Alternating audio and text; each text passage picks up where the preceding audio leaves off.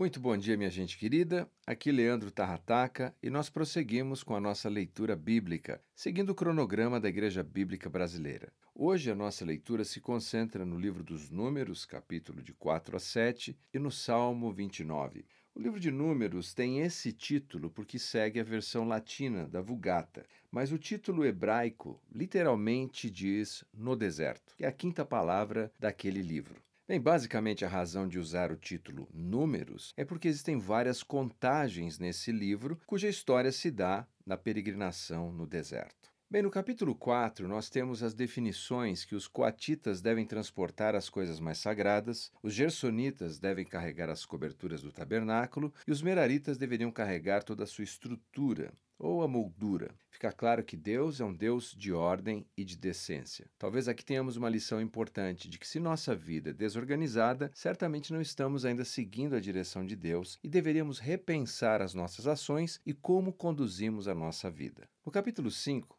nós temos o regramento do que uma pessoa deveria fazer quando pecasse contra alguém, causando a ela um dano, um prejuízo, e como deveria acontecer a restituição. E nesse capítulo nós temos uma situação muito curiosa, muito peculiar, que era a situação da suspeição de infidelidade, quando o marido considerasse que a sua esposa poderia tê-lo traído e que talvez estivesse grávida de uma criança ilegítima daquele relacionamento. O marido deveria levar a esposa até o sacerdote. Para nós, em pleno século XXI, essa história parece muito estranha. Mas pensemos por um momento que essa história tem milhares e milhares e milhares de anos atrás. A maneira que as pessoas resolviam as coisas era extremamente severa. Pecados contra a ordem familiar chegavam a ser punidos com a pena máxima, a pena capital. Nas sociedades majoritariamente patriarcal, o homem acabava tendo tanto poder sobre a mulher que mesmo uma mera suspeição poderia lhe dar o direito de tirar a vida da esposa. Veja a severidade disso.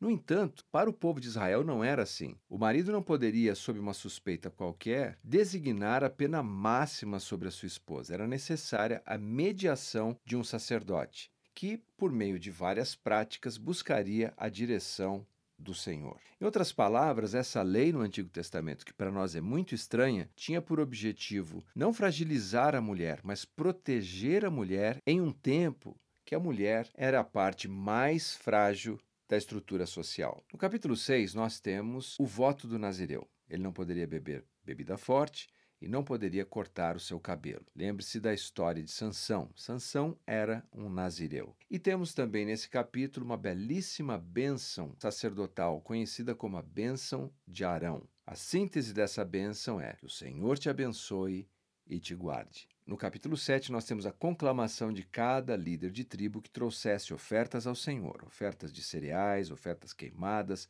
ofertas pela expiação do pecado e ofertas de paz. Essa era a ordem que o Senhor dava através de Moisés. Fica evidente que não vale para o povo de Deus a máxima: faça o que eu mando, mas não faça o que eu faço. Os líderes eram responsáveis para serem o exemplo para a comunidade de Israel. Já o Salmo 29, um salmo muito bonito, pode ser dividido em pelo menos cinco partes. A primeira é que a glória é atribuída totalmente ao Senhor, que a voz do Senhor está sobre as muitas águas, que a voz do Senhor ela faz tremer, sacode o deserto. E tudo isso acontece porque a última parte do salmo enfatiza que o Senhor é rei.